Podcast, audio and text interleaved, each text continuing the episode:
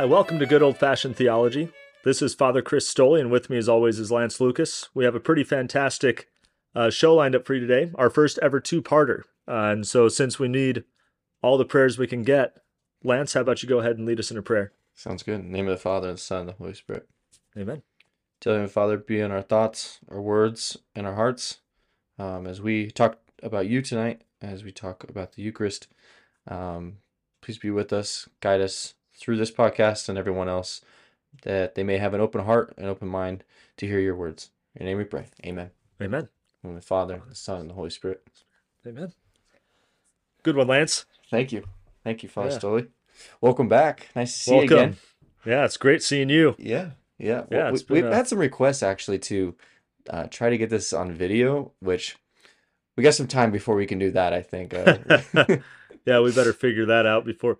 Yeah. We're still trying to figure out the sound. I can't imagine what trying to get video involved is going to entail. No, I don't want to mess with that right now. And I don't want to put Colton through that too right now. So yeah, he would just skin us alive. I asked him, and he sounded confident, but at the same time, I could hear a little hesitation in his voice, and I was like...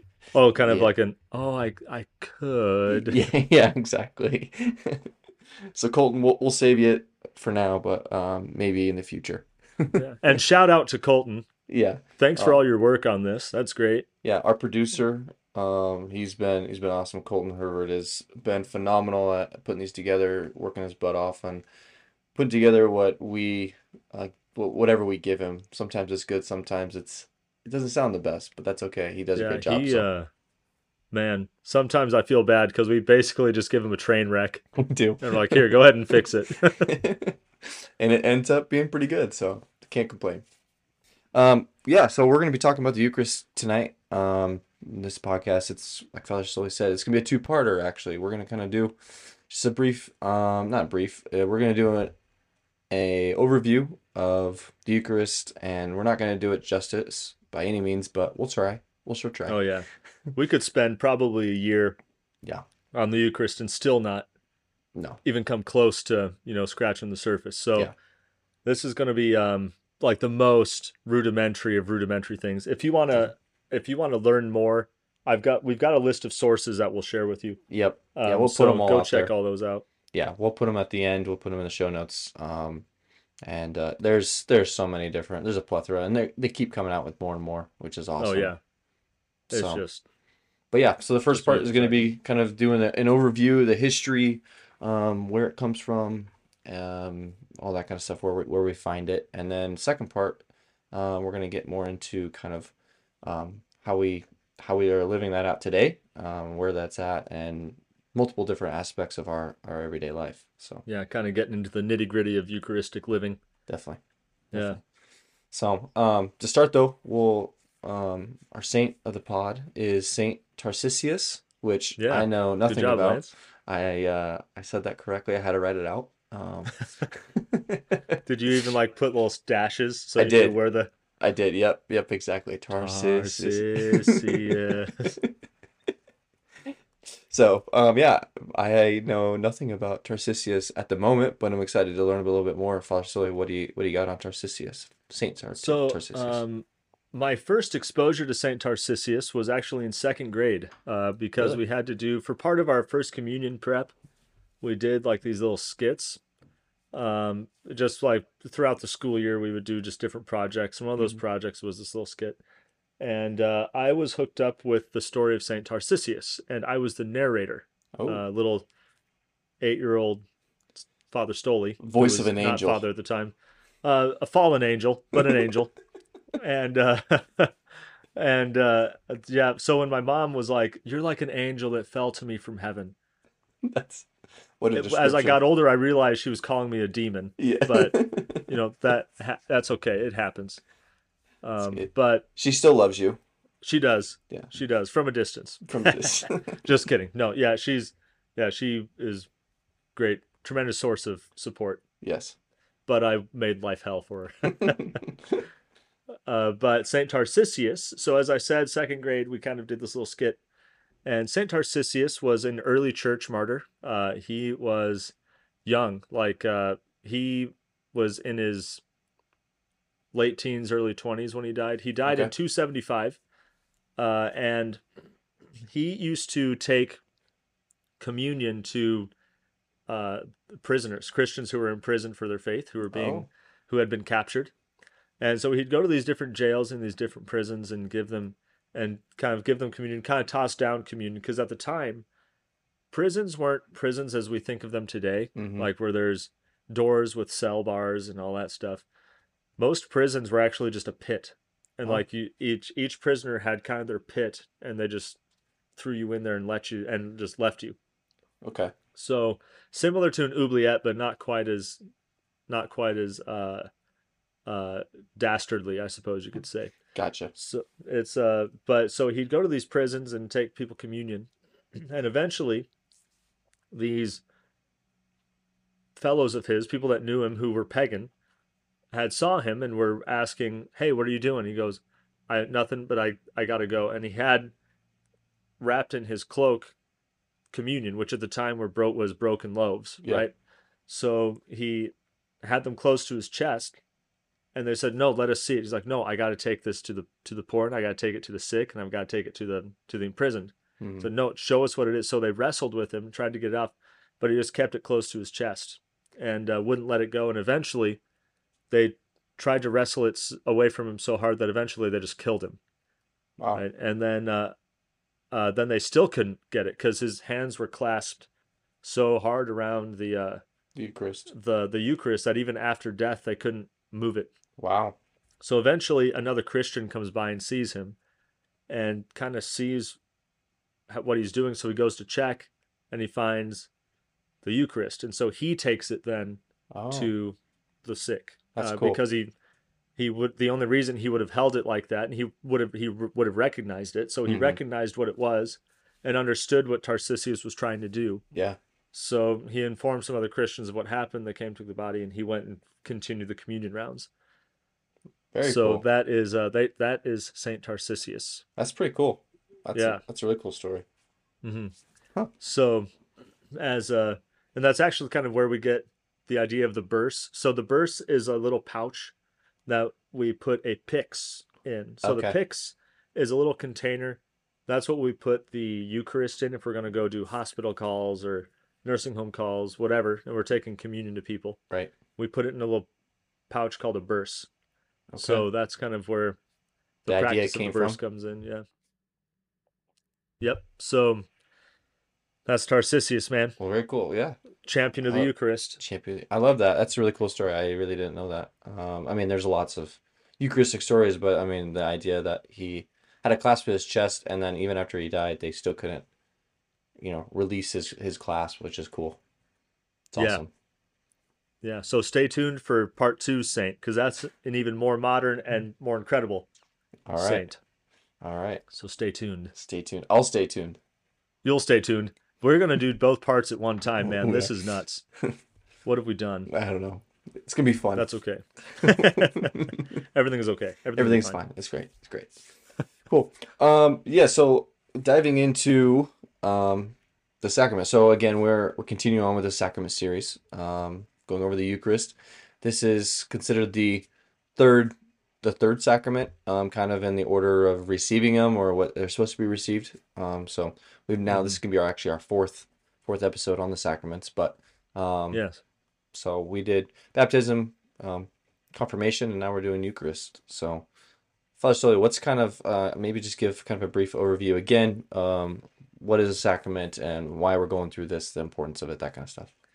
Sure. So, the sacrament, as we know, the definition of a sacrament is an outward sign instituted by Christ that gives grace, that gives us life, right?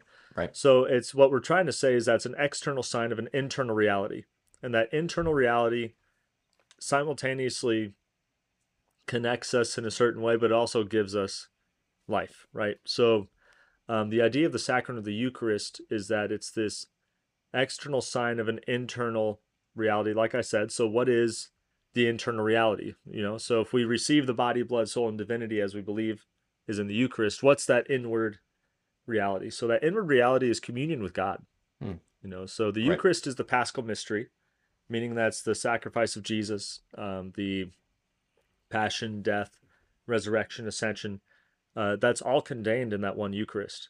So that sacrifice of Jesus, the Paschal mystery, is that which reconciles us to the Father and reconciles us to each other. So this reconciliation, another word for it is communion, right? Because if we're reconciled, we're brought into a union with someone else, right? Okay. Which is what communion is. It's a more intimate union. So in receiving communion, in receiving the Eucharist, we're entering the deepest, most intimate communication that we can experience with God, especially here on earth, right? So it's this intimate, deep, profound communication with this God who loves us, with a spouse who died for us. And what we really see in the Eucharist is kind of the marital act between Christ and his church. So the internal reality is this intimate union with God that gives us grace, that gives us life, that keeps us alive.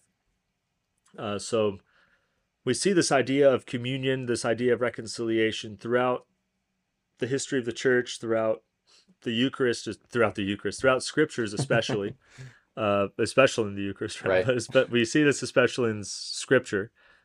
So kind of what our plan is, after that really brief overview of what we see in the sacrament, we'll dive deeper into it in part 2. But that external sign, that internal reality, that communion, that reconciliation, we see it all over the place. So what our plan is to dive into the scriptures, to take a deep look at certain aspects. For example, the Passover, the idea of a memorial, bread of the presence, all these different things, in order to understand that deep communion, that deep connection we have with the Lord who gives himself to us. Right. Yeah.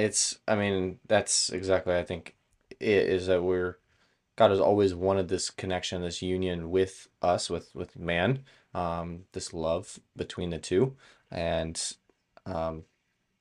one of the greatest ways he's ever done it is through the Eucharist and understanding where that actually comes from, because he was in union with, prophets and the Israelites in the Old Testament. And where is that now? And how has that gone, from the Old Testament to the New Testament and to today, because we're still human beings that are still wanting to be in union, and God is still wanting to be in union with us. So, it's really a beautiful way that he fulfills his promise to be Emmanuel with us, God with us. Right. He's most with us in the Eucharist. And it's really powerful. If you take the idea of Emmanuel and you mix it with what we see in Exodus 3. So in Exodus 3 is where we finally get the name of God, right? We get I am, right? So this I am, this is like the first and really the only time we see a God giving us his own name. If you look at the gods of the pagans, who gives them their names? The humans do. We do. Right. Humans do, right? So this is the first time we see a God coming to man, Moses, and saying, my name is I am.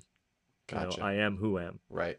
So that is a really deep connection to this Emmanuel, right? And the reason it's a deep connection is because you have to read that I am statement with the last few verses of chapter 2 in Exodus, where it says that he heard the cry of the Israelites.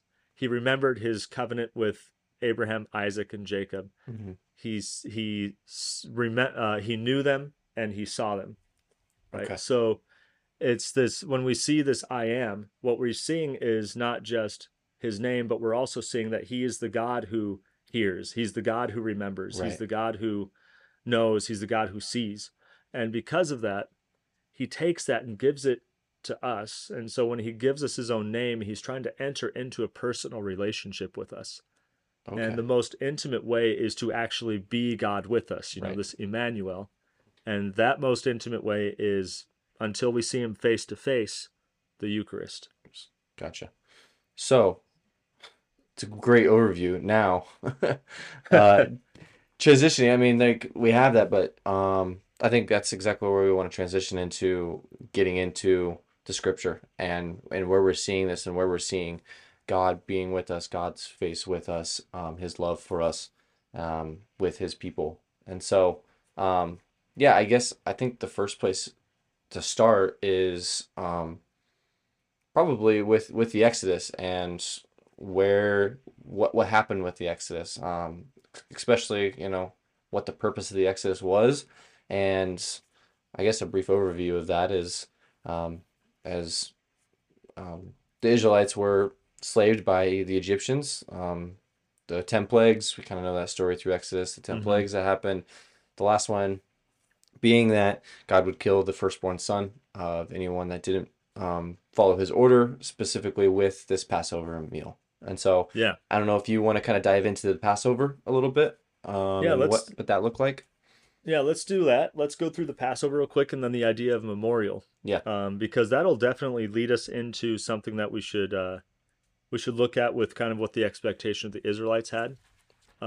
Because we have all these amazing things like later on in like Leviticus, we have the bread of the presence and we have different rules for different sacrifices and things like that.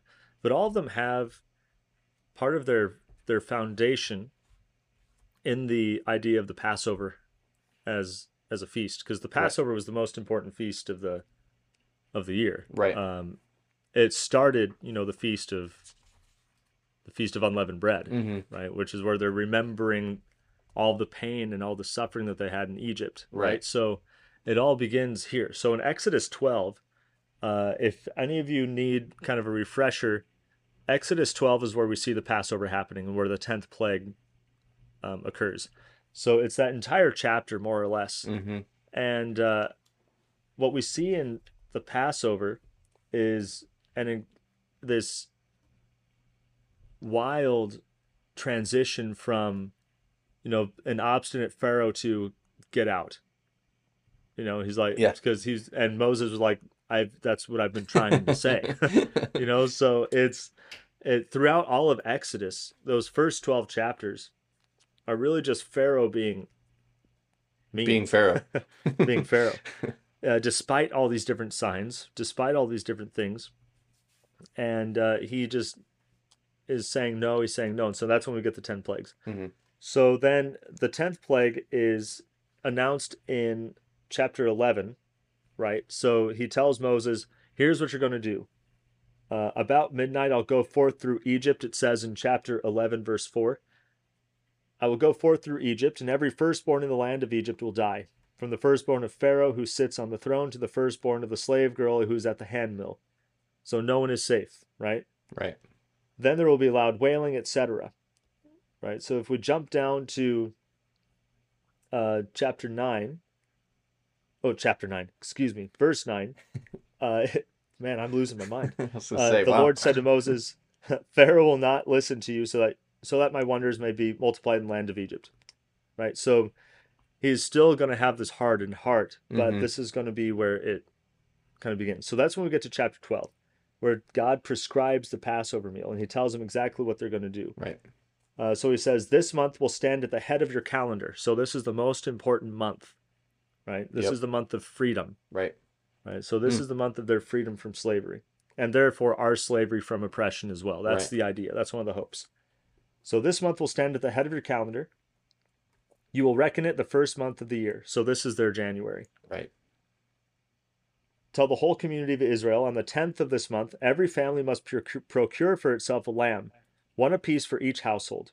If a household is too small for a lamb, it, along with its nearest neighbor, will procure one. Cool. Right. And so that is basically just saying, like, they need to find an unblemished male lamb that they're going to have, right? And then, and that comes actually here in this next couple verses, actually. Okay. So it's your lamb must be a year-old male without blemish. You may take it from either the sheep or the goats. You'll keep it till the 14th day. It'll be slaughtered, etc. You'll take some of its blood, apply it to the doorposts, and then we know the rest, right? The angel of death comes and passes over the houses, hence the Passover. Right. And everything's great. But then what we see happen is after all of this instruction is given, the Lord tells them, you're going to do this yearly.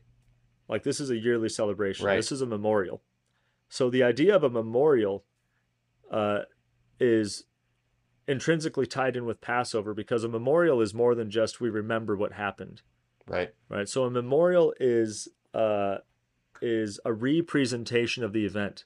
right? So we're mystically transported to that day, right? So as they're celebrating Passover in their own homes, they're being mystically transported to, you know, 3,000 years back, right? To the first, to those Israelites who were leaving Egypt. They were participating with that first Passover as they were leaving, that the Exodus itself. Yes. And therefore going themselves from slavery to freedom. Right. Mm-hmm. Right. Gotcha. So, yeah, so it's this, the Passover, which starts as a kind of a meal of haste, actually, because that's hence the unleavened bread. They don't have time to let it rise. Right. They need to get out of slavery. So they're commemorating this freedom through this memorial. Right. So it's more than just a commemoration. It's they're living it in their lives. Right. So they have this different liturgical actions to help out with that. Gotcha. Yeah. So I guess kind of a brief overview of the parts. And this is, I mean, a lot of my stuff that I'm going to be kind of pulling from is from Brant Pitre's book. It's called Jesus and the Jewish Roots of the Eucharist. Excellent book. Great book. Again, we'll put it in the show notes, but that's where I'm going to be pulling a lot of my notes from. But kind of to summarize, I guess, Exodus 12 and the parts of the Exodus, the Passover meal, is basically, again, a male lamb, unblemished, keep it for 14 days. You're going to then sacrifice the lamb. They have to sacrifice the lamb and then, again, spread the lamb's blood on the entryways. That's basically the point of that was the blood stains the wood, which is, again, that outward sign of a complete sacrifice happening. And it's actually their sign to God, showing that they completed that sacrifice. They are sacrificing with the Lord. Fourthly, must eat the flesh of the lamb. And that's where the unleavened bread, again, the Feast of the Haste, you know, they don't have time. They're trying to get out to freedom. And then finally, exactly what you just talked about on a memorial or a day of remembrance. And that remembrance is bringing them back into this first Exodus. So whenever they celebrate this, it was ordered for them to do it every year at this time to celebrate in their remembrance of this Exodus, this freedom that they received. Yeah. And it's good that we need to remember the consuming of the sacrifice too. That becomes an essential element. It does. So remember, keep that in the back of your minds. We won't talk about it yet, but remember that consuming the sacrifice is an essential element. Yeah. So now after the Exodus and they leave, now they're at Mount Sinai, and we kind of have this situation arise, which is exactly where. God kind of institutes it a little bit more of saying, no, we're going to continue to celebrate this as a day of remembrance. Is that correct? Or was that, maybe I'm misinterpreting that, but is it said also in Exodus 12 and then also at Mount Sinai, or is it, when is that actually? Yeah, there's actually a lot of laws that are repeated throughout the Pentateuch. So, and Passover is one of them. So the Passover laws are repeated probably 2 or 3 more times after that's this first Passover. Okay. So I'd have to read through my Pentateuch a little more in depth to remember exactly how many times, but it's at least twice that it's said, maybe even 3. Yeah, definitely. So okay, now that we have had the Exodus happen, this Passover, they've now are free. We now kind of, as we move through the Old Testament, there's kind of some hopes that the Israelites, I guess, have. Because now they're free and they go through the 40 years where they're celebrating, and during the 40 years, God is with them in mysterious ways, and specifically for their food. They're in the desert. And so for 40 years, they're given the bread from heaven, manna, and also flesh, quail. The quail comes at dusk. Is that correct?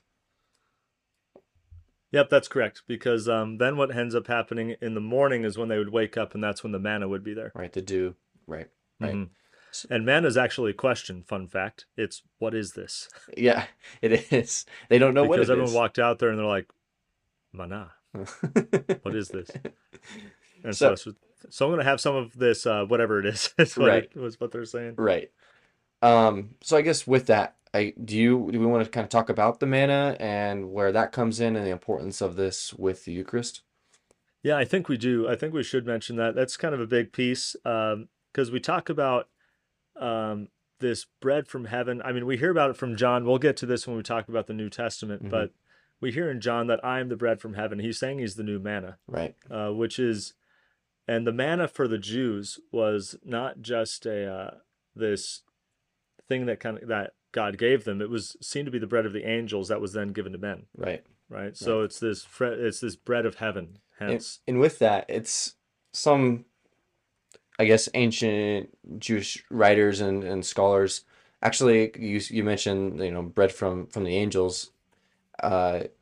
Is considered actually to be a pre-existing element, or, you know, piece where this was existing before creation. Even God had this kind of like this pre-creational food intimacy that he had with his angels, like this food. Yeah, it's this life-giving thing. Exactly. That comes from intimacy with God. And now he's sharing that with the Israelites during their 40 years. Yeah, and so I know this is kind of jumping ahead to the New Testament a little bit, but if you look at the Our Father, where it says, "Give us this day our daily bread," it's not actually daily bread. If you look at the Greek. Right. In which the Gospels were written. It's the supernatural. Supernatural, right? Exactly. And supernatural, by definition, is everything above our nature, mm-hmm. right? So things that are celestial, things that are heavenly. If it's a supernatural bread, it's the bread from heaven. So give us this day our manna. Give us this day this life-giving sustenance that comes only from you. Right. And that's not a new idea. That Jesus didn't just make that up and put it in the Our Father. Right. That was a prayer for eons. Right. Right. Which we'll get more into that too, especially once we get to the New Testament. Absolutely. So with this manna, you know, I guess they were given this manna. What were some of the things that they were supposed to do with it? I'm going to call it regulations. It's not really regulations, but how were they supposed to handle it, and what were they supposed to do with it? They were able to collect it in the morning and then really do whatever they wanted with it. Honestly, to eat it, obviously. But so some of them made little cakes out of them and things mm-hmm. like that. But the only thing was it couldn't be kept over till the next day. Right, right. So if they tried to keep it over the next day, it would either spoil or would mm-hmm. disappear. Right. So we see this interesting idea of kind of a renewal, right, in this bread from heaven. Right. So it's not just a survival effect. It's not just something that is sustenance. It's also a rejuvenating and renewing effect. Mm. So every day that it's new, right? So it's the same thing, but it's new every day. Right. So it's the same life, but it's a new life every day. Gotcha. So this manna that comes, it's, like I said, they can go out, they can collect it in the morning. And it depended on the size of the family, how much they could collect. Gotcha. But they would go out, collect whatever was rationed to them, mm-hmm. and then they would eat it. Gotcha. Cool. Right? They would eat it. So we kind of talked about the manna, and I guess I'm trying to get to is, you know, the Israelites, they had this time, and then they made it to the Promised Land, but a lot happened between the time they made it to the Promised Land to the time Jesus came. Hence where the Messiah comes into the picture, and the hope for the Messiah, the hope for the new... the Messiah to come. And so there's kind of four main things that Brant Pitre talks about, and I kind of want to touch a little bit about them, but I think it will help us throughout this Old Testament too, going through it, that really the Israelites were hoping for four main things. They were hoping for a new Moses, as Moses himself said, that there would be one like me that will come. Second, they're hoping for a new covenant. Again, this whole idea that the sacrifice that happened at the Passover was a covenant that God made to protect his people. Third, it was a new temple. We see that throughout Leviticus and throughout, you know, kind of Exodus as well, that God commands the Israelites to build a temple for him. And that's hence where we get the Ark of the Covenant. We get the instructions for the temple. We get the Levitical priests and their sacrifice that they're able to make with this. A lot comes with the new temple, or with a temple. And then finally is the Promised Land. Again, they made it to the Promised Land, but then that was taken away from them as we progress to the Old Testament, that they were hoping for a new Promised Land. So Mm-hmm. I guess a recap again, a new Moses, a new covenant, a new temple, and a new promised land is really what the Israelites were hoping for throughout the Old Testament. And honestly, even the first early century Jews, until Christ came, that's what they were hoping for. Yeah. And, you know, that promised land especially was kind of huge because all of these things were to be seen in this new promised land, you know, yeah. So the new Moses, the new covenant, the new temple, the new tabernacle, really, right, it was all meant to be contained within this new promised land, where the things that were a sign of things to come would no longer be needed because they'd have the fruit of the earth. Mm-hmm. So when you see Joshua lead the Israelites into the promised land, it says that that day the manna and quail ceased, right, because they were able to eat from the fruit of the promised land. Right. So our idea of this, so their idea of this new promised land was these things with that we're currently dealing with and things that we're doing, we'll no longer need them because we'll be in the new promised land. Right. We'll be in the place where God is, right, in his full presence. Exactly. And so I guess with that and with the manna and kind of the temple, there's a couple of important things that I think went with the temple, and I don't know if we want to go into that because I think it'll lead us into some of the other important things related to the Eucharist. But I don't know, Father Stolle, do you kind of want to talk about the parts of the temple? I don't necessarily, you don't need to know all the cubits and the dimensions of the temple, but I guess maybe thank you. Maybe some of the important parts of the temple and the significance of them. Well, so the temple had several different parts. There's like courtyards and all these different things. Mm. But the temple that is eventually built in Solomon's time is just, well, it's massive. Right. But its central piece was the Holy of Holies. So the Holy of Holies was contained within the tabernacle. Tabernacle is a Hebrew word meaning tent or dwelling. Mm-hmm. So the tent where the Ark of the Covenant was called the tabernacle. So the Feast of Tabernacles, or the Feast of Booths, is the Feast of Tents, the dwellings. So they, while they were going through the desert, had a specific tabernacle for the Ark of the Covenant. Right. Which contained, the 10 Commandments, contained all that stuff. Mm-hmm. Some manna, all that jazz. Right. So when we get to the Temple of Solomon, the Holy of Holies is a special area within the tabernacle itself, within the sanctuary. Mm-hmm. And that was the center of all worship. So only the high priest could enter the Holy of Holies, and that was once a year. Right. Right. So then you get to like an outer area of the sanctuary, which kind of encompasses the whole thing. That's where the priests are doing their thing. Right. Then you get outer, and that's where the people are. But they also had a couple of rooms where they would do the sacrifices. Right. So the temple had many things going on. Right. And there was kind of three main components of the tabernacles, but in Moses and especially in Solomon's time, with again the center of it being the Holy of Holies, consisting of the Ark of the Covenant. Important again, they had manna in there with them, and then Aaron's staff and 10 commandments were in the Ark of the Covenant. And then outside of that, if I'm not mistaken, like right before that kind of deal was called the Holy Place. And that had three components as well. It had the golden lampstand, or the menorah. Then they had the altar of incense, which is, again, where sacrifice happens. And then the bread of the presence was there as well. Bread of the presence, yeah. Mm-hmm. And those were always incredible. Those were always important because, like, you have the menorah, which is, symbol of, God's light, and the people of Israel and all the things that they hold most dear, right? So it's kind of this offering to God. Right.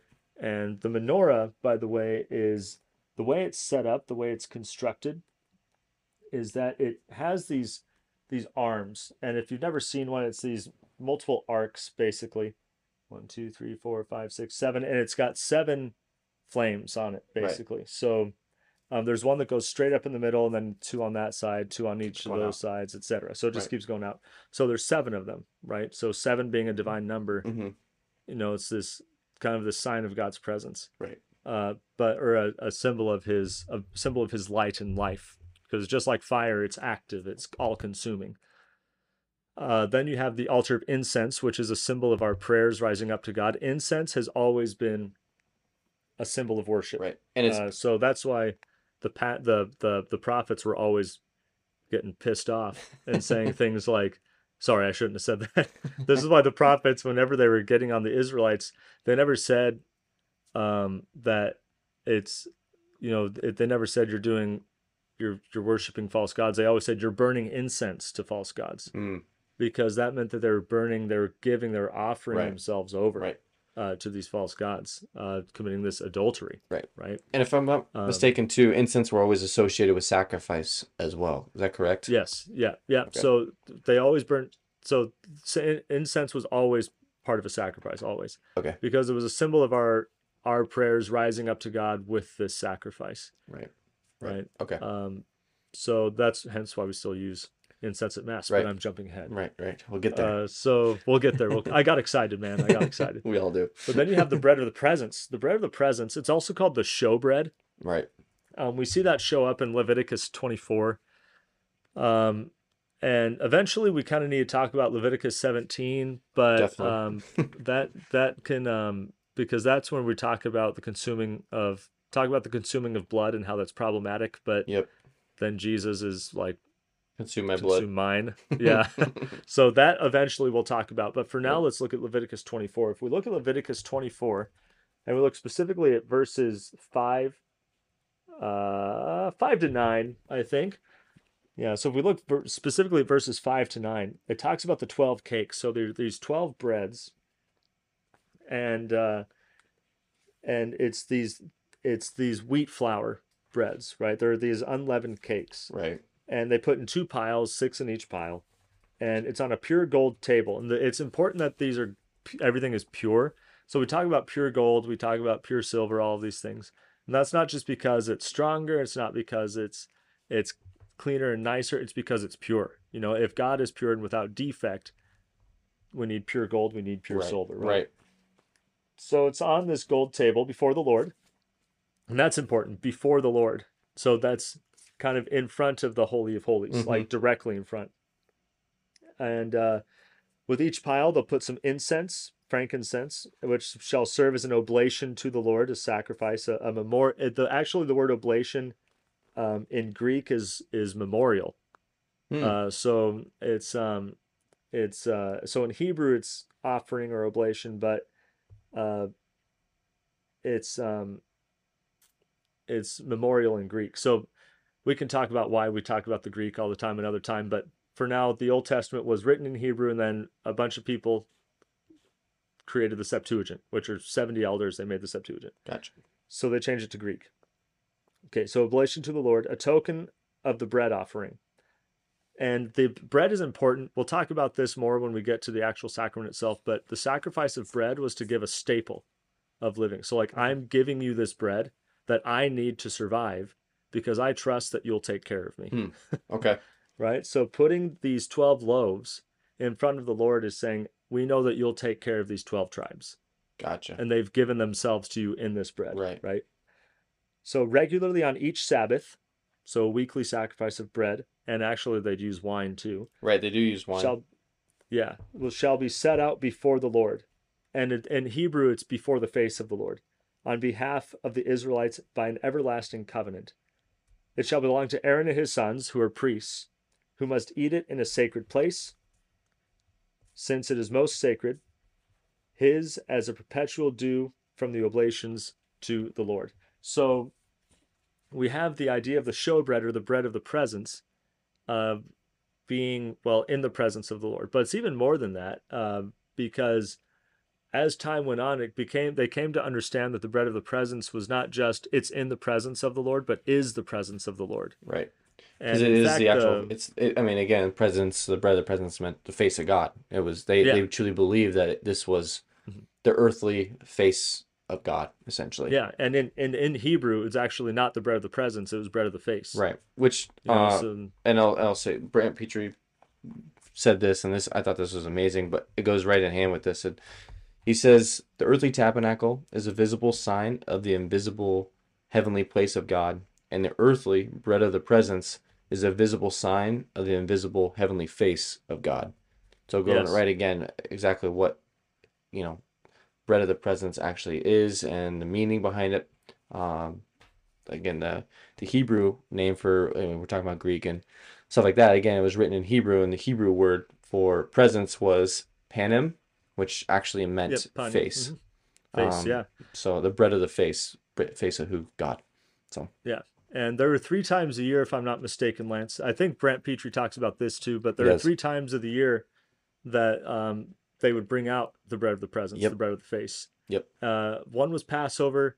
Yep. Do you remember what the other ones were, Lance? You most recently read this. Yeah, it was the Passover, it was the Feast of Pentecost, or the Feast of Weeks, and then the Feast of Tabernacles. So those three feasts were the most important feasts to the Israelites, to the Jews. Every year they would make a journey to Jerusalem specifically for this this event, which, again, why Jesus was in Jerusalem at the Passover. He went many times to all 3 of these. Oh, yeah. And they would bring out the bread of the presence. The priest would hold it up, and they would say, "Behold, God's love for you." That was the term that they would use, showing, and that was the opportunity that the layperson, lady, could actually see the face of God, you know, the earthly face of God, which is kind of an early manifestation of how we do adoration. Yeah. Right. So we have the host up in the monstrance. Right. Yep. So it's meant to be this idea that he's present here with us. So he's here, but not because he wants to show that he's dominating us. It's not like an alpha male move, right? It's when the priests say, "Behold God's love for you." He loves us so much that becoming bread, he becomes flesh, right? So when we, John 3:16, God so loved the world, he sent his only son, right? But that takes even greater shape in John 1, where he says, "The word became flesh and dwelt among us." Right. For the Jews, how did he become flesh and dwell among us? It was the bread of the presence. Right. It was the bread of the face. That's how he was for them in the Old Testament until Jesus, obviously. Yeah, until Jesus, yeah. But the Jews, they didn't just believe like, oh, this is a symbol of his presence. It was, he was here. Cool. Yeah, so with the bread of the presence, again, it was brought out there with them, and it was brought out in those three times of the year. Yeah, so, and that's pretty cool. So the what was great about the bread of the presence was the Jews, they didn't believe it was just kind of like a symbol of God's presence. They believed he was really and truly like there. Right. Like, it was God himself was in, he was more present in the bread of the face than he was in the Ark of the Covenant. Right. Right. And it was crazy. You couldn't touch the Ark without dying. Right.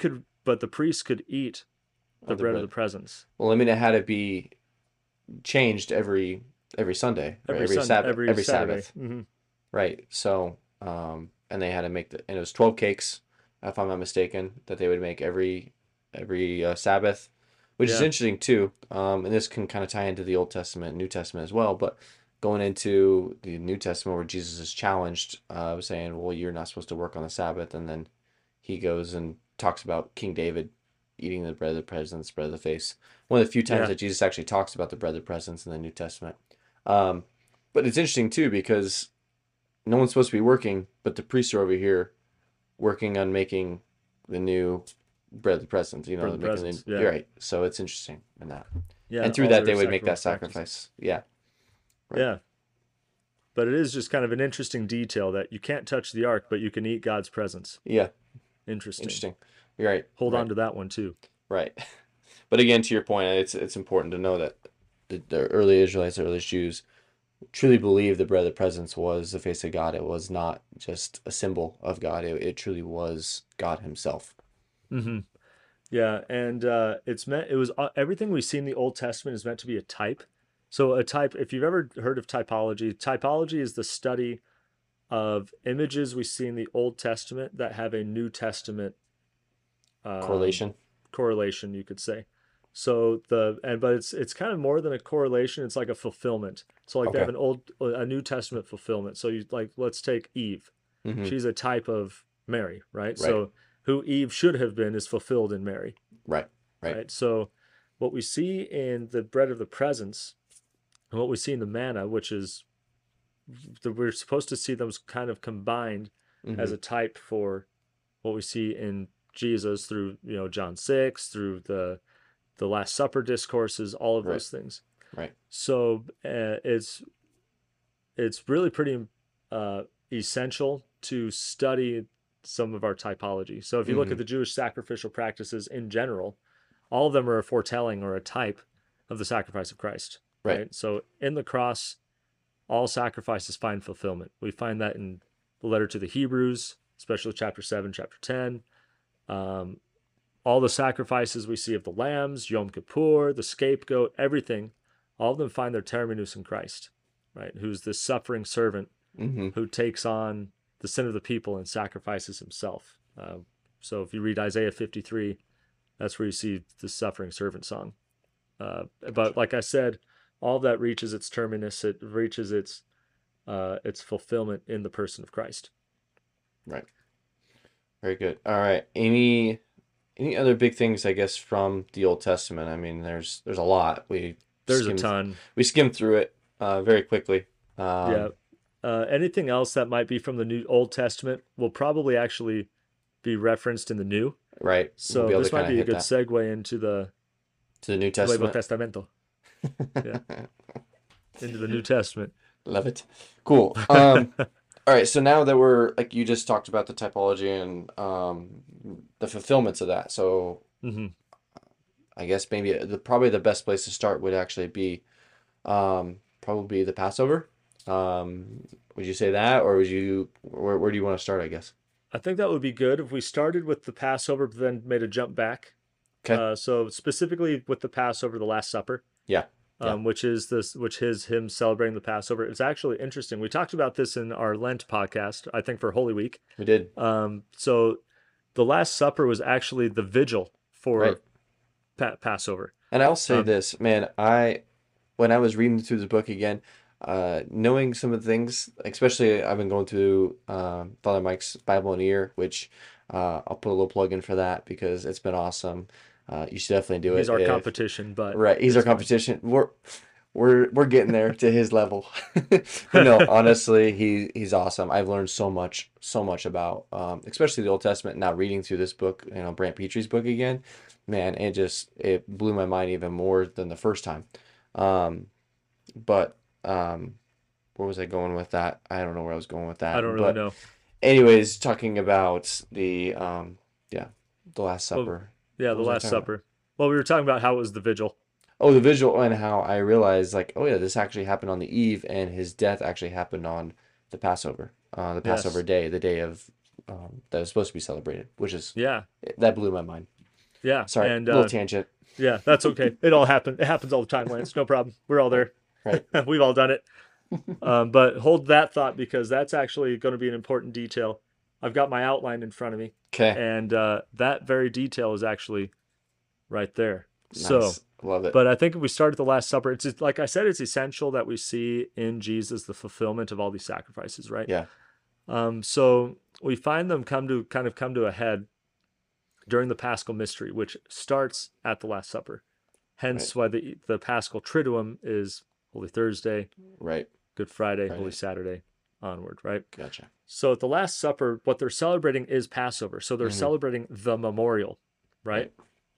And they're celebrating what they typically would. But then he changes some things up. I mean, the prayers are all the same for the most part.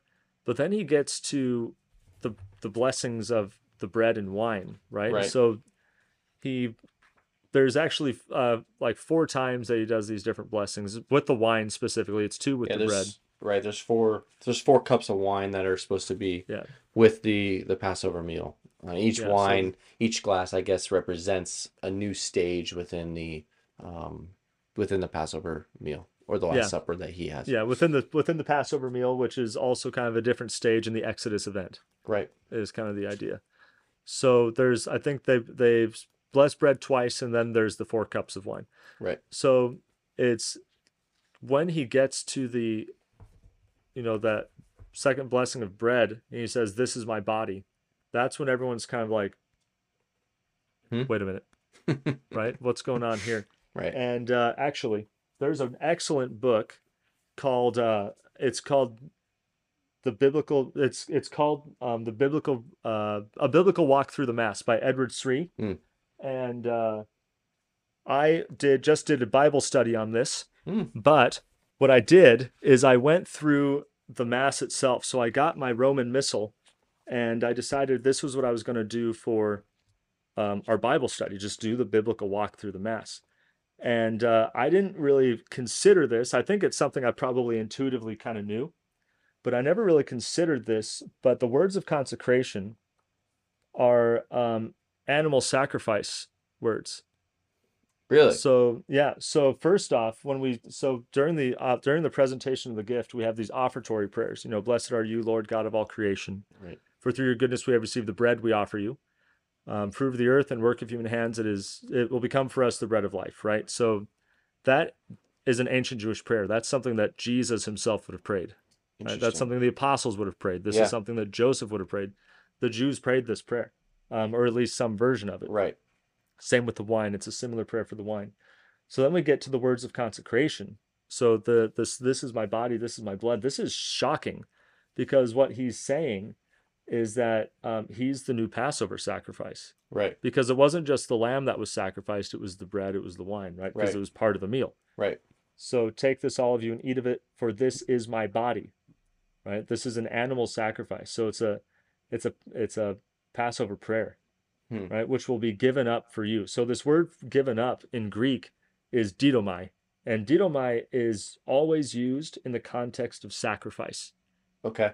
So it's this, I'm giving up this bread, giving up this lamb. The sacrifice of whatever. Yeah. So this is sacrificial language. He's talking about being a sacrifice. Wow. Right? And so then when it goes down, this is the chalice of my blood. Right. Again, this is animal sacrifice, the blood of the new and eternal covenant.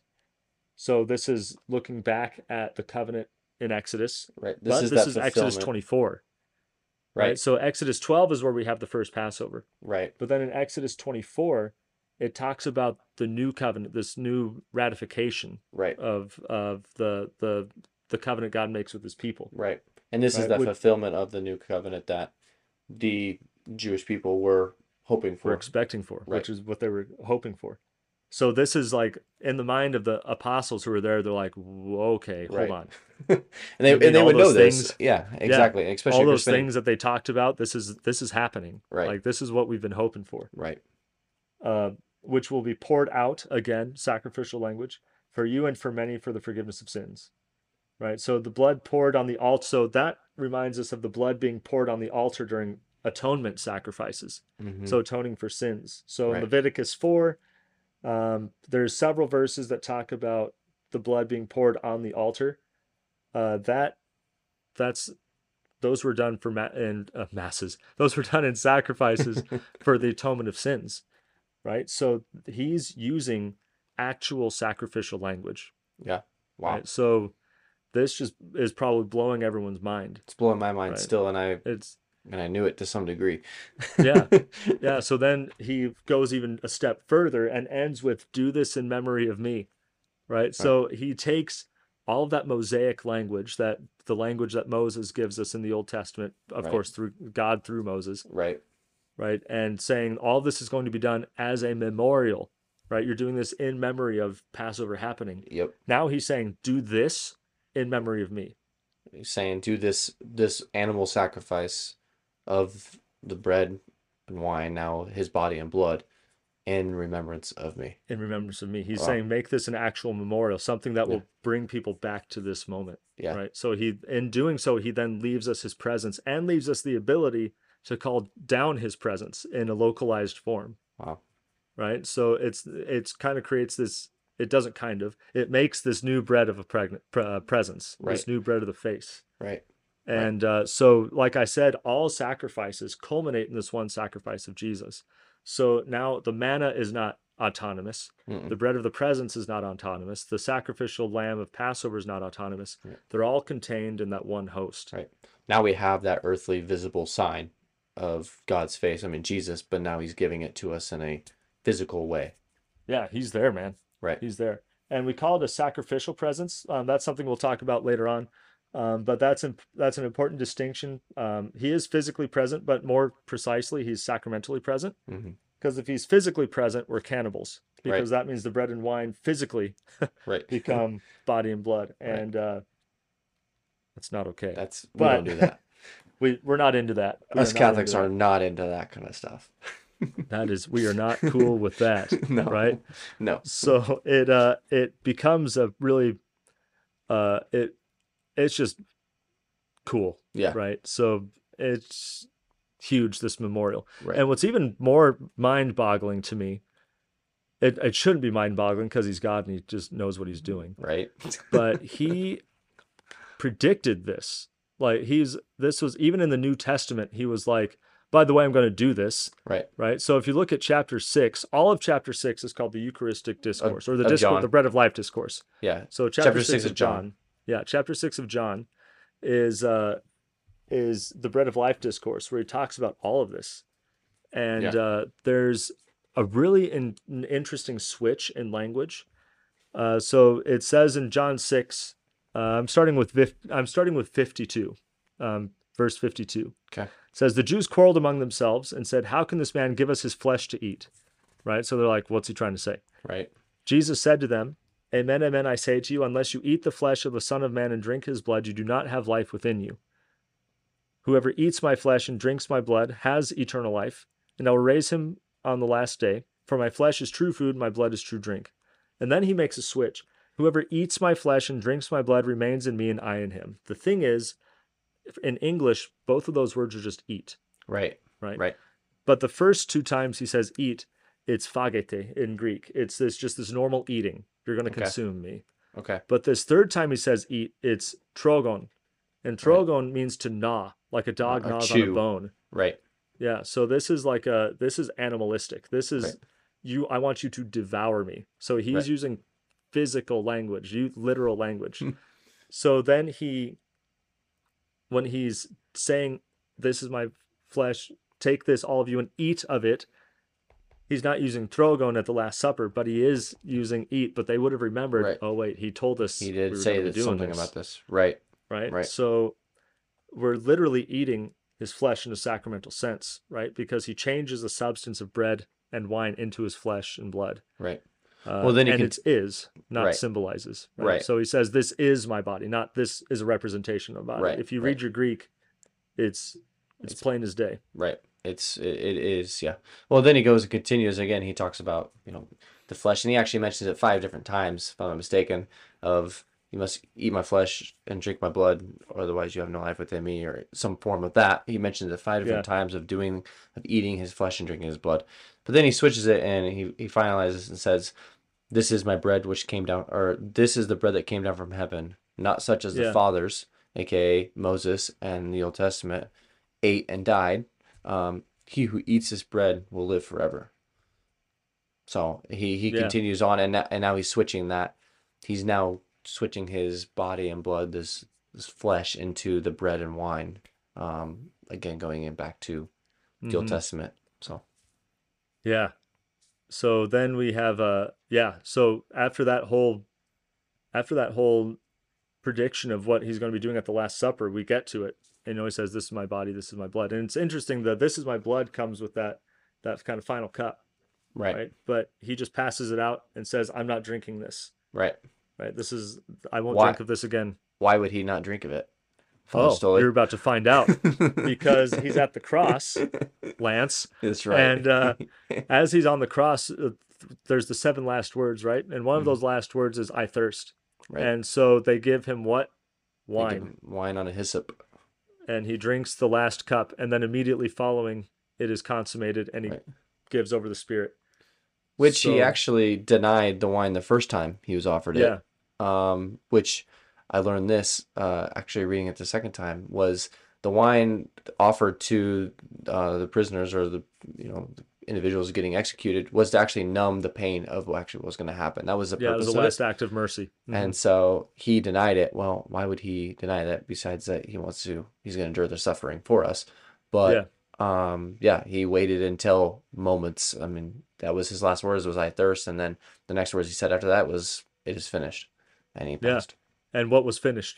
The Passover. Right, the Passover. It's all so finished. He's just that new Passover lamb. And more just outstanding is when they crucified him, it says that he was crucified at the hour of the evening sacrifice, meaning the sacrifice of the lambs for Passover. Right. Right. So he's just... We find at the cross the fulfillment of all of that. We find the fulfillment of the suffering servant from Isaiah 53, the scapegoat, Yom Kippur, expiatory sacrifices of old. All of that's right at the cross. Yeah. And just right there at the Passover lamb, man. Yeah. And the book of Revelation is really good. The book of Revelation is, so we have the Gospels, which are our perspective of the cross. And then you have the book of Revelation, which is heaven's perspective of the cross. Oh, okay. So that's what we're supposed to see. So the heavenly liturgy is the victory that is found in the cross. Interesting. Right? Okay. And it just continues. So it's not about the end of the world. Right. Unlike some of our predecessors would say. I will fight everyone to the death on that. Everyone I meet, because I know what I'm talking about. I have a piece of paper that says Master of Arts that tells me I know what I'm talking about. Not that a piece of paper matters. Right. Right. But but the book of Revelation is so beautiful because it explicitly outlines, like, this is, if you know what you're looking for and you know that you're looking at what lens you're looking through, it's heaven's view of the cross, which is just amazing. And the resurrection, right? So it's the whole Paschal mystery is being looked at. But the Paschal mystery doesn't stop at the cross. It keeps going, right? So we have the resurrection, right? Which is, which gives power to everything. You know, the Paschal mystery is what gives birth to the sacraments. Blood and water come out of the side of Jesus. And when the blood and water come out of the side of Jesus, it gives birth to the church, right, in a certain way. But the blood and water are baptism and the Eucharist, right? So the blood and water, this Eucharist and baptism, it shows us what's going on. But if he just dies, it doesn't really matter. So he has to rise from the dead. This is another thing we talked about during our Holy Week one. But I think it's beautiful what we see in the road to Emmaus after the resurrection. Right. So the resurrection's great. Everything's good. He talks to the apostles. He appears to Mary Magdalene. Wonderful. Cool. The road to Emmaus in Luke 24, verses 13 to 35. If you especially read 30 to 31 and verse 35, it talks about them recognizing him in the breaking of the bread. Right. They didn't recognize him until then. Yeah. So what that's telling us is he's showing us at the resurrection, everything that I just did, that's what you're seeing at every time you break the bread. Wow. Yeah. Right. So he rises, appears to everybody, gives them final instructions. They have this road to Emmaus, and like they see that everything that was at the cross, everything that was at the Last Supper, everything that he talked about is in the breaking of the bread. Yeah. And they spread that to the early church. Right. I guess I just realized this, that that's the first time that they're now participating in the memorial of the Last Supper. Like that's the first one, and it's documented. Yeah, that's right, the first Mass. Yeah. I mean, the first Mass after the Last Supper, of course. Right, right. But again, they're participating again with Jesus, and through the breaking of the bread, is it's revealed to them who is actually with them. Was Jesus Christ was with them, and now he's with them through the body, or the bread and wine kind of deal. Yeah. Wow. Light bulb. How about that? Light bulb moment, man. So it's and it's that same light bulb moment, I'm sure, happened to a lot of the disciples. I'm sure. Because if you look at the early church, you know, you go throughout the Old Testament, you know, the early Christians referred to the Mass as the breaking of the bread. So it's not a surprise that what we see in Emmaus continued on throughout, you know. So, for example, in Acts chapter 2, 42, I believe is where it's at, it talks about them being dedicated to prayer and the breaking of the bread. Right. Right. What was the breaking of the bread? It was this memorial. They were already, like, just Jesus goes up into heaven. They said, all right, let's go break the bread. Yeah, yeah. You know, so, and if I recall, let me look at this because I need to fact check myself. Oh, dang. I was wrong. That's okay. So what I was thinking was that, I thought they were already doing this before Pentecost, but it doesn't say that. It says it's afterward, but whatever. It doesn't matter. It's fine. It's all fine. But they're already doing this. So after the resurrection, they're going from town to town, introducing the breaking of the bread to everyone, right? Fulfilling the command to do this in memory of him. Yeah. And this, we'll talk about that in part two, but this is just this memorial all the time. Celebrating the memorial of the Last Supper. Of the Last Supper, and not just the Last Supper, but the whole Paschal event. Right. The whole Paschal event, and that's and Pasch is just the Passover. So when we talk about the Paschal event, it's the Passover event, but it's the Passover of Jesus. Right. So in participating in the Passover meal of Jesus, right, the Mass, the Eucharist, we're celebrating our passage from slavery to freedom as well. Right. Just in a different way. Gotcha. Which is beatificent. Right. Okay, so all in relation to the early church, and this is going to be kind of jumping back a little bit, mostly to kind of like the bread of presence and how that has a role in it, but they were going off and they were going to different cities and they were taking the breaking of the bread and sharing that and participating in the memorial of the Paschal sacrifice.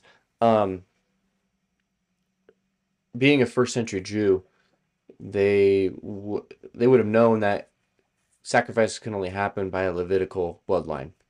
Mm-hmm. Not necessarily. We don't know for sure if any of the apostles were of the Levitical bloodline. We know Jesus was, but I guess how were they able to now participate in that, make that sacrifice?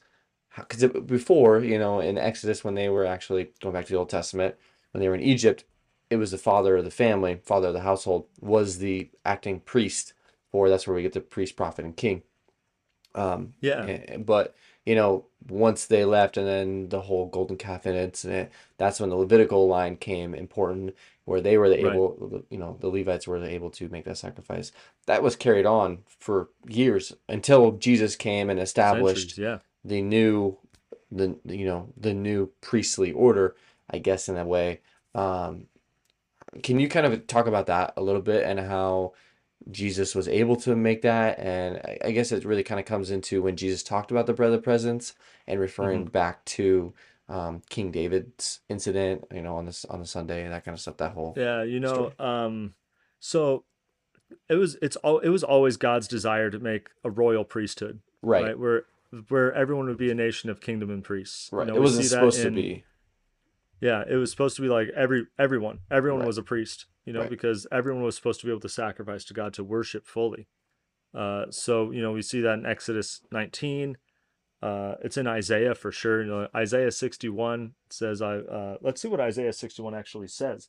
I really like what it says in Isaiah. I don't have it memorized. I should have it memorized. But in Isaiah 61, I believe verse 6. So if you have your Bibles, join me. Right.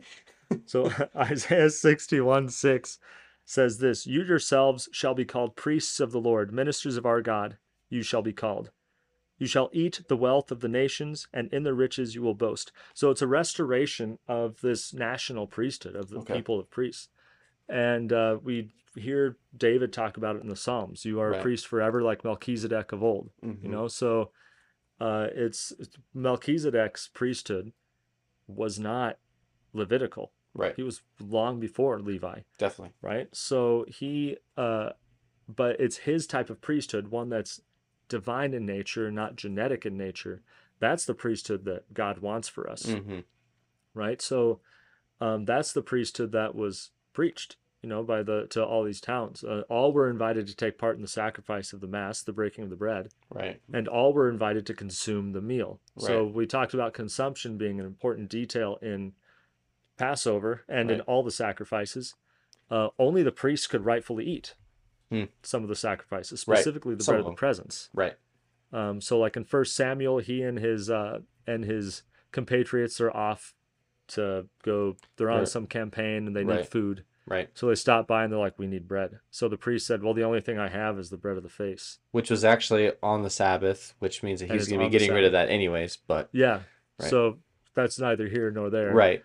Right. So it's, but it did have to be consumed by a priest. A priest, which David was. I mean, he was of the Levite line, right? And, yeah. Yeah. I am. He was from Judah. Judah. Sorry. Yeah. Yeah. He's from Judah. But there was some stipulation of like you could consume it if you withstood from women, I think, and something else. Or yeah, you like abstained from women and alcohol. Right, is what it was. So it and they had, because they were on a battle campaign. They need to anyway, so they're gonna have their wits about them. Right. So the priest said, okay, here you go.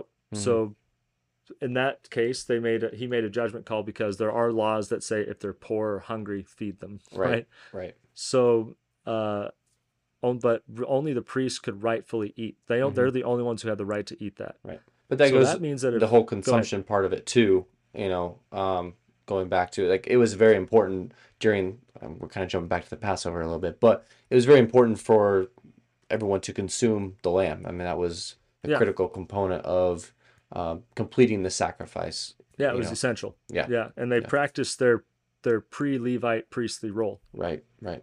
Gotcha. Right? So it's the priests who consume the sacrifice, and they go back to that pre-Levite priestly role at every Passover at home. Right. So they are fulfilling this desire for God to create a royal priesthood. So if they're able to all partake of the meal, specifically the bread of the presence that's contained in the Eucharist, that means that they've all become priests. Okay. Right. So if they're baptized, you know, we said this in our podcast on baptism, they're anointed priest, prophet, and king. Right. As a priest, they have the right to offer and consume the sacrifice. Right. So it's this right and privilege that we have. So with that, and you being a priest, and the Catholic Church, you know, being a priest are the only one able to actually consecrate the, you know, bread and wine into the body and blood of Christ. Where is that, I guess, established? I don't know if that's maybe a good time to talk about this or not, but yeah. Yeah, I mean, so it's kind of, we kind of mentioned it a little bit when we did the... We could kind of talk about it in Holy Orders. Yeah, we kind of talked about it in Holy Orders. We talked about it a little bit in baptism. The difference is there's one that's called ministerial priesthood and one that's called royal or baptismal priesthood. Right. Everyone who's baptized is a priest. Mm. But that priesthood is... further united to the priesthood of Jesus through holy orders. Right. So that's the ministerial priesthood. So my priesthood exists because I have a further participation in the priesthood of Jesus. Gotcha. So it's my life to offer that sacrifice, to offer sacrifice in general, to give of myself, to give of myself to the community of the church. Right. And because not everyone is called to that, the baptismal priesthood are for the laity who give themselves to their families as opposed to giving themselves to the community. Gotcha. Okay. Okay. Thanks for clarifying. Yeah. You're welcome. You're welcome. Yeah. You're welcome. Because in giving myself to the community, one of the things I have to give them is Jesus. Right. Right. Right. So you're supposed to do that with your family, of course, but it's a different manifestation of the priesthood of Jesus, and mine is ministerial in nature. So because I've got that ministerial degree of participation, that is how I am able to offer that sacrifice. Gotcha. Very good. Cool. So now carrying that out, you were able to offer that sacrifice till today, obviously, in the whole remembrance part of things. Gotcha. Oh, yes. Oh, yes. Very good. Oh, yes. Awesome. Cool. Very good. Anything else about the early church, Old Testament? Kind of wrap up this, the scriptural part, I guess, of this.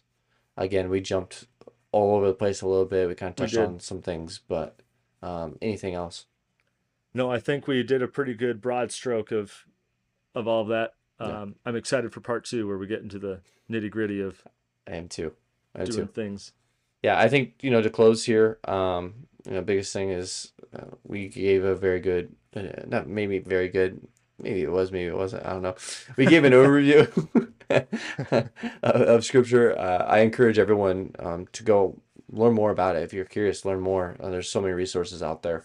Like I said, we'll put on some of the resources, but man, there's more than what we're going to be able to show. But the resources that we've used help. I mean, it's helped me develop mine, my understanding of the Eucharist, and just a stronger relationship with the Eucharist.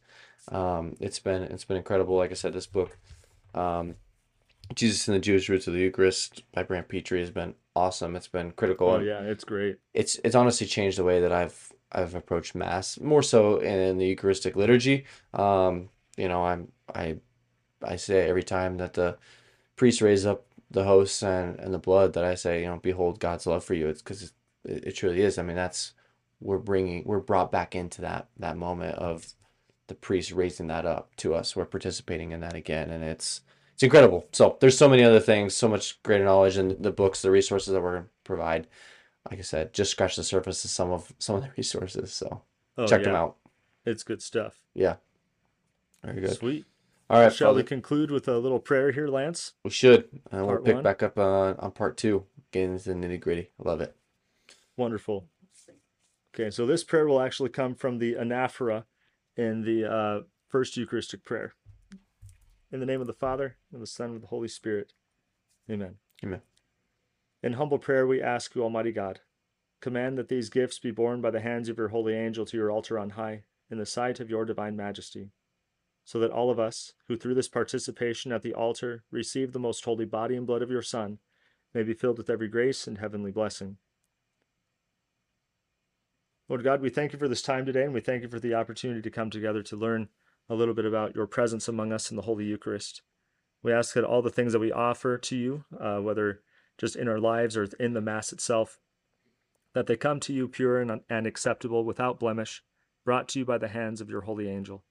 And we ask that all of our offerings come to you with our own pure hearts, through Christ our Lord. Amen. Amen. In the name of the Father, and of the Son, and of the Holy Spirit. Amen. Amen. All right. I'll see you in a few. See you in a bit. Bye. Bye.